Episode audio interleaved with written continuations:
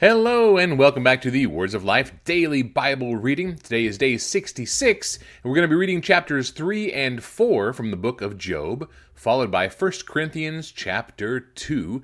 Let's hop right in. The book of Job, chapter 3. After this, Job opened his mouth and cursed the day of his birth. And Job said, Let the day perish on which I was born, and the night that said, A man is conceived. Let that day be darkness. May God above not seek it, nor light shine upon it. Let gloom and deep darkness claim it. Let clouds dwell upon it. Let the blackness of the day terrify it. That night, let thick darkness seize it. Let it not rejoice among the days of the year. Let it not come into the number of the months. Behold, let that night be barren. Let no joyful cry enter it. Let those curse it who curse the day, who are ready to rouse up Leviathan. Let the stars of its dawn be dark. Let it hope for light, but have none, nor see the eyelids of the morning, because it did not shut the doors of my mother's womb, nor hide trouble from my eyes. Why did I not die at birth, come out from the womb, and expire? Why did the knees receive me, or why the breasts that I should nurse? For then I would have lain down and been quiet, I would have slept then it would have been at rest with kings and counselors of the earth who rebuilt ruins for themselves, or with princes who had gold, who filled their houses with silver. Or why was I not as a hidden stillborn child, as infants who never see the light? There the wicked cease from troubling, and there the weary are at rest. There the prisoners are at ease together, they hear not the voice of the taskmaster. The small and the great are there, and the slave is free from his master. Why is light given to him who is in misery, and life to the bitter in soul, who long for death, but it comes not, and dig for it more than for hidden treasures, who rejoice exceedingly, and are glad when they find the grave? Why is light given to a man whose way is hidden, whom God has hedged in? For my sighing comes instead of my bread, and my groanings are poured out like water. For the thing that I fear comes upon me, and what I dread befalls me. I am not at ease, nor am I quiet. I have no rest, but trouble comes.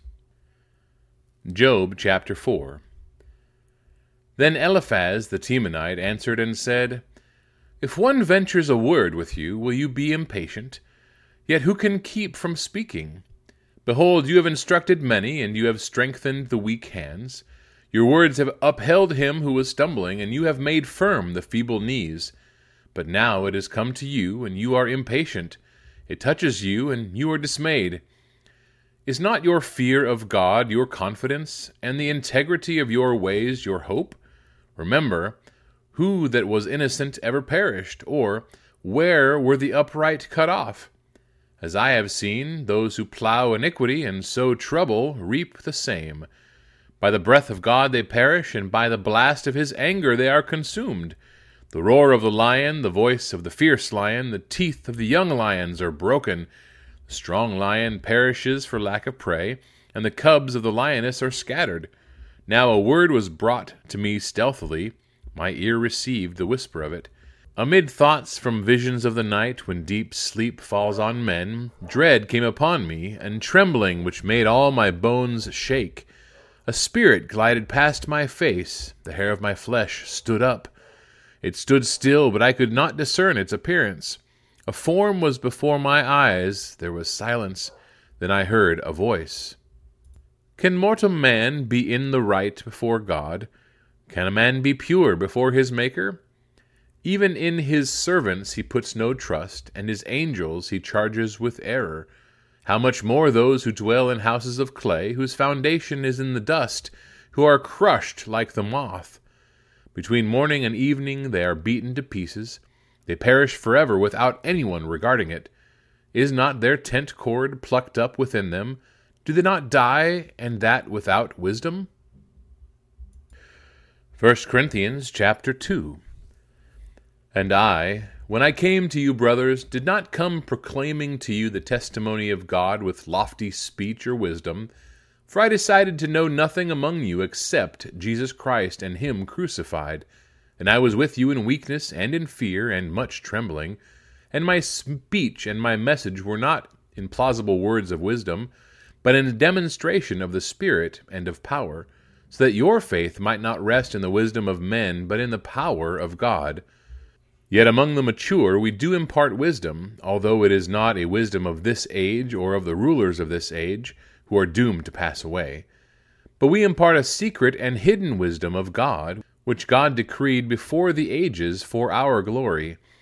None of the rulers of this age understood this, for if they had, they would not have crucified the Lord of glory.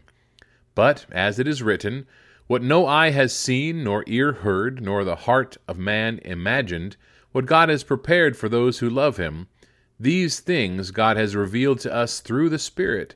For the Spirit searches everywhere, even the depths of God. For who knows a person's thoughts except the Spirit of that person which is in him? So also, no one comprehends the thoughts of God except the Spirit of God. Now, we have received not the Spirit of the world, but the Spirit who is from God, that we might understand the things freely given to us by God.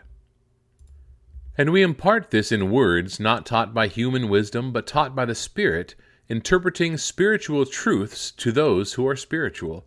The natural person does not accept the things of the Spirit of God, for they are folly to him, and he is not able to understand them because they are spiritually discerned. The spiritual person judges all things, but is himself to be judged by no one. For who has understood the mind of the Lord so as to instruct him?